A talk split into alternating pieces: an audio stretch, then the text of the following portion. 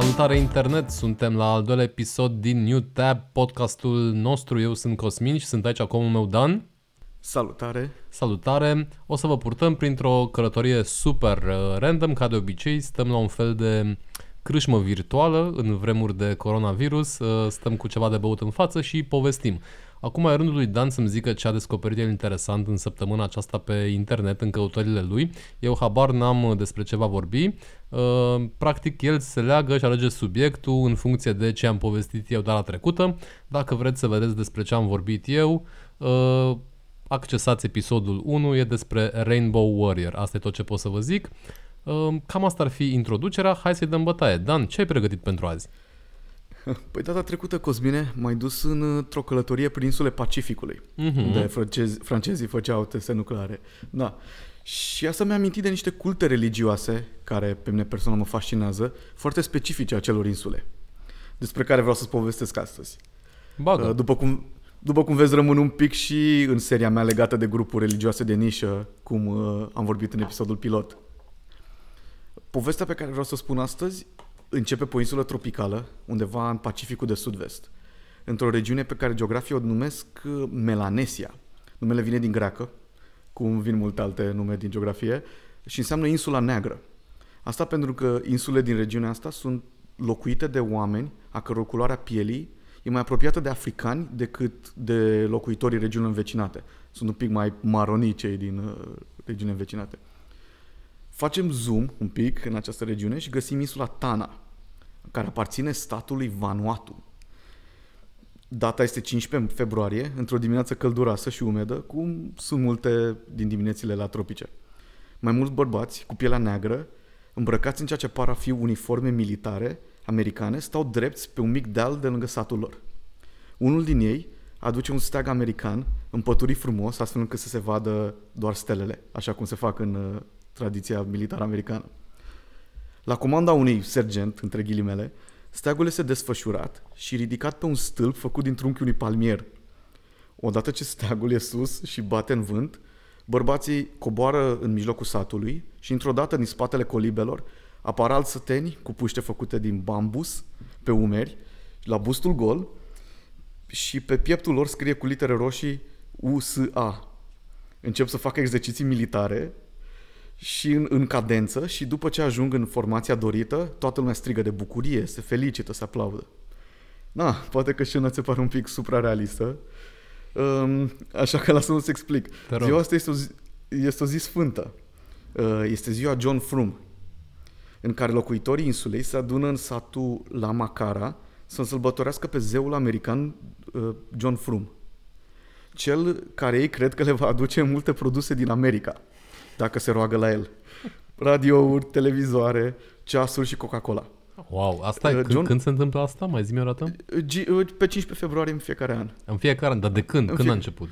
Început cândva după al doilea război mondial. Ah, ok.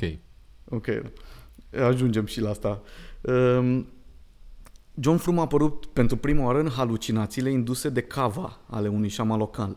Cava e un drog foarte popular pe insulă. E făcut din niște plante locale, se fermentează și se pune în niște pahare de cocos. John locuiește în vulcanul Iasur, vulcanul sfânt al insulei, așa cred ei. De asemenea, vulcanul dublează și ca mijlocul de transport între America și insula Tana. Și le-a promis localnicilor că le va aduce multe bunuri din America. No. Această credință, John Frum, e ceea ce antropologii numesc un cargo cult. Sincer, nu știu bine să-l traduc în română, a zice un cult cargo sau un cult al bunurilor. El a apărut și este printre ultimele în existență, încă practicate. Pe scurt, un cargo cult este ceea ce se întâmplă când societăți industrializate, cu toată bogăția lor materială, cu toate bunurile produse de fabrici, aterizează brusc peste niște insule și culturi complet izolate de restul lumii. Ele au apărut în zeci de triburi și insule din această regiune, în timpul și după cel de-al doilea război mondial. Dar povestea lor începe cu mult timp înainte de război, în fapt, în perioada colonială. Olandezii, francezii, englezii, mai toate puterile coloniale de acolo, au început să-și figă steagul în insulele melanesiene pentru a vedea ce resurse pot extrage de acolo, dar și să stabilească misiuni creștine, cum făceau în marea parte a coloniilor. prin care încercau să-i convertească pe băștinași la creștinism. Băștinașii observă că europenii nu prea muncesc, dar în schimb pare că le tot vin bunuri, mai ales mâncare, da? Pe corăbii mari ce apar din zare. Și ajung la concluzia că albii au puteri magice, prin care pur și simplu pot să ceară lucruri și le să apară din senin. Nu, e, până la urmă e normal, și dacă ai vedea asta pentru prima oară, asta cred că am crede. În unele culte ei cred că albii de fapt sunt strămoșii lor care vin de pe tărâmul morților.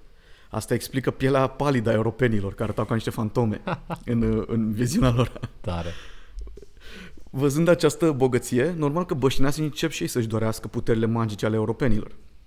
Așa că încep să imite, crezând că multe din lucrurile pe care le fac ei și le sunt necunoscute sunt de fapt niște ritualuri prin care stârnesc aceste puteri magice și le pot aduce bunuri. De exemplu, imitarea procedurilor militare de care am vorbit mai devreme. Sau a se îmbrăca ca albi în unele cazuri. Dar cel mai important par afilitoarele creștine, pe care acei preoți insistenți tot încercau să-i convingă să le practice.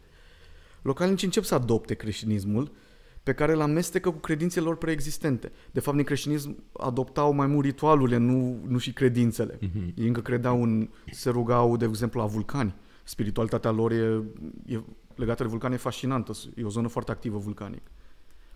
Dar îl și amestecă cu credințe și ritualuri inventate, prin care ei cred că pot cere acele bunuri de la zei. Și din acest mix frumos apar primele versiuni ale cultural cargo. Ele au fost descurajate activ și interzise de autoritățile coloniale, pentru că îi făceau pe localnici leneși și nu mai munceau pe plantațiile europenilor. De ce să mai muncești când te poți ruga și îți pică din cer mâncare și bunuri? Așa că ele au fost foarte populare până când... Așa că ele nu au fost foarte populare până când nu a venit cel de război mondial. Ele erau cumva de nișă, chiar și pe acele insule. Din acel moment... în perioada celui de-al doilea război mondial, multe insule ieșeau de sub dominație colonială. Deci nu mai era nimeni care să le spună în ceea ce să creadă. Dar cel mai puternic factor a fost venirea armatelor americane și japoneze, care s-au luptat intens timp de 3 ani în acea regiune. Ambele armate foloseau insulele ca bază de operațiuni în zonă. Deci brusc, acele societăți izolate, vin niște vase imense de metal, dar mai ales avioane care zboară și aduc cu ele ghișce. Multe produse. La propriu picau produse din cer. Radiouri, haine, mâncare la conservă, Coca-Cola, medicamente. Acest lucru le-a confirmat băștinașilor că au dreptate și dacă continuă să se roage și să practice acele ritualuri dubioase, vor mai veni albi cu produse din cer. Culturile cargo au devenit foarte populare pe insule și au luat amploare. După terminarea războiului și plecarea americanilor și a japonezilor, au început să construiască, de exemplu, piste de aterizare de pământ bătătorit, în așteptarea avioanelor din nou, să revină. Sau își făceau antene din lemn de bambus cu care să comunice cu zeii. Cumva înțelesese ideea că prin aia comunicau armatele. Și s-au rugat din ce în ce mai intens. Din păcate, nu s-au mai întors acei zei, după cum, da? Putem și de ei continuă să le practice. Mi se pare fascinant mai ales că aceste culte au apărut pe foarte multe insule din acea zonă, separat una de cealaltă. Pentru că aceste triburi nu prea puteau comunica, fiind despărțite de ocean. E ceva din mixul dintre societățile industrializate și culturile și spiritualitatea locală ce determina această credință. Dar asta genera și multă varietate în credințele. Nu toate culturile cargo erau legate de bunuri, de exemplu. Multe erau milenare. Adică credeau că odată cu apariția albilor, lumea pe care o știau ei se va termina. Ceea ce e adevărat într-un fel. Clar. Da, și că va veni un fel de paradis în care suferința, boala, moartea vor dispărea, din păcate complet opusul a ceea ce s-a întâmplat în colonizare. Da, știu că a adus doar suferință localnicilor. Altele erau cumva legate de lupta de independență anticolonială, aveau un simbolism de acest gen. Deci era o varietate destul de mare. De asemenea, fiecare cult își inventa propriul zeu. John Frum e doar cel mai cunoscut pentru că e încă venerat și poate fi studiat de antropologi. Și cine e acest John până la urmă? E inventat, i-a apărut unui șaman. Nu știm unde a auzit el numele ăsta sau ce a înțeles el. Poate a cunoscut un american pe care îl chema John Frum. Da, nu știm dacă e inspirat dintr-o poveste reală sau exact, a găsit o etichetă acolo pe jos pe care scria John Frum și a zis asta. E foarte posibil. Se spune imediat și o poveste legată de asta. Doar vreau să zic de o varietate care mă fascinează pe mine, e aceea care îl venerează pe Prințul Filip, al soțul reginei Elisabeta de astăzi a Angliei. Cum așa? E încă activ pe insula Tana.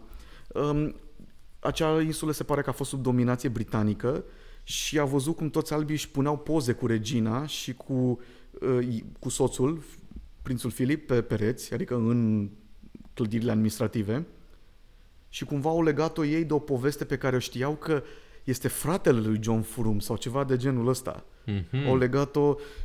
E incredibil, da. Și e fascinant asta, cultul Prințului Filip. El nu a știut mult timp că oamenii se roagă la el. A aflat la un moment dat, cineva l-a convins să le trimită o poză cu el. El a trimis o poză, ei au trimis înapoi o armă tradițională prin care omorau porci sălbatici, un fel de bâtă. Și după care le-a mai trimis ceva, oricum, până la urmă a ajuns să le facă o vizită. Cine chiar a ajuns pe insulă? Prințul Filip al Angliei. Chiar el? Da, chiar el. Păi și nu s-au căcat pe ei când l-au văzut? Nu știu exact cum a reacționat Wikipedia, nu mi-a spus asta și n-am reușit să găsesc gen niște poze. Am găsit doar niște poze cu ei ținând niște tablouri cu Prințul Filip în mână. Imaginez niște băștinași negri, da, la bustul gol cu poza cu Prințul Filip în mână. E incredibil, știi? E suprarealistă. Ai văzut poza? Există? Da, e undeva pe Wikipedia la care o cauți. O să punem link acolo în descriere. Să punem link în descriere. Da, povestea noastră se încheie aici, că întotdeauna ar fi mai multe de zis. Stai că mai am eu întrebări. Sigur. Dacă tot ai făcut acest expozeu. Da, așa. Prima mea observație este că, wow, ce nebunie. Dar mă gândeam că ai zis tu de asta cu Prințul Filip și mă întreb cum au hotărât ei să aleagă bărbatul și nu femeia, înseamnă că erau mai pe patriarhat acolo cumva. E foarte posibil, uite, observație bună, nu m-am gândit la asta. E foarte posibil, așa este. Că puteau să zică că e sora lui John Frum. Exact. Dar ai auzit că e fratele, au mers pe sex, pe linia de sex. Exact. Dar e posibil, nu m-am gândit ce sunt, apar patriarhat din ce am citit, dar întotdeauna e șamanul local, adică nu e foarte... progresistă societate, spunem așa. Și apoi mă gândeam, acum oare de cine aparțin insulele astea sau sunt împărțite, nu, printre țări? Sunt independente. Cel puțin insula asta de care îți povestesc, Tanau, aparține de Vanuatu, care e un stat relativ nou, a apărut în perioada postcolonială. Și a fost sub britanici. Așa pare, a fost sub britanici. Din ce am înțeles, acum are câteva sute de insule. Sunt foarte mari aceste arhipelage. Într-o formă de Y, am înțeles, și de fapt plin de vulcani, adică o foarte mare parte din insule nu sunt locuite. Și apoi ai mai zis tu că se chema Melanesia, nu? Adică toată zona, nu? Sau cum? Da, face parte din zona mai mare numită Oceania, care e o zonă cu foarte multe insule din Pacific, cumva între Asia și Australia și cumva mai la dreapta, ca zic așa, mai spre scutea de verde. Asta e Oceania și are Melanesia, Polinesia și încă una de care uită. Micronesia, da, exact, bravo. Nu, asta este. Da, mă, păi mi-am adus aminte că știi cum e cu cancerul de piele, cu melanomul. Așa este, pe de la mela. Mela înseamnă negru exact. În greacă. Da, asta v-am să zic că sigur de acolo vine. Deci grecii au ajuns pe acolo primii, dacă are un nume grecesc, sau probabil că îi făceau hărțile sau... Cred că îi făceau... sau de fapt, nu știu, foarte multe denumiri din geografie sunt din greacă. Nu știu de ce exact. Pentru că au fost printre primii care au explorat și aveau și cultură destul de bună și făceau hărțile după care se lua lumea și greaca era o limbă destul de influentă. Bine spus. Plantele sunt cu denumiri latine, toponimele, locurile geografice sunt cu denumiri grecești, cam așa. Da, care grecii tot de la egipteni au învățat și ei meserie. Exact. Uite, din tab în tab, să sărim aici. Care egipteni erau și ei destul de negri, de fapt. Așa am aflat, nu? Poate vorbim despre asta data viitoare. Da, și acum ar trebui să mă leg eu data viitoare de ceva din ce ai zis tu și o să mă gândesc la ceva drăguț. Mi-a mai venit și mie, evident, o poveste tot cu vapoare, că primele două avem și un episod așa. Pilot. Prima a fost tot cu un vapor de pe care emitea un post de radio pirat. Dar poate, da, cine știe, mai variem și tematica. Dacă ce-am mai aflat, așa ce-am mai văzut, variază foarte mult ritualurile, de exemplu, pe care le practică. Cum am zis la un moment dat că se îmbrăcau ca europenii. De exemplu, ei văzură că europenii purtau anumite haine și stăteau în jurul unei mese, adică mâncau la o masă pe care aveau flori pe mijlocul ei. Uh-huh. Și asta practicau, adică adunau niște flori, le puneau pe o masă, se îmbrăcau și stăteau în jurul mesei, dar nu mâncau, nu făceau nimic, doar stăteau la masă, crezând că asta este un ritual. Este foarte imitativ. Practic o poveste despre triumful capitalismului. Cam așa ceva. Ca în Wall-E, cum era, stăteau oamenii acolo, nu se mai mișcau deloc și le veneau toate chestiile. Dar mă întreb ce produse aduceau acolo și cum a fost dinamica asta și care era relația între ei, adică ăștia erau cumva exploatați, nu? Adică mă gândesc că îi foloseau ca mână de lucru sau... Da, în perioada colonială, da. Îi foloseau ca mână de lucru. Nu sunt foarte bogate în resurse, insule nu aveau foarte mult de extras de acolo, deci nu au fost așa de intens exploatați cum ar fi în America Latină, de exemplu. Și în război aș făcuseră baze acolo și veneau supplies, veneau așa și împărțeau exact, și cu băștinașii, mă gândesc, nu? Exact. Împărțeau și mai foloseau pentru cunoștințele lor despre insule, despre curenți, despre... Încercau să discute cu ei. Ia o cola și zim despre curent.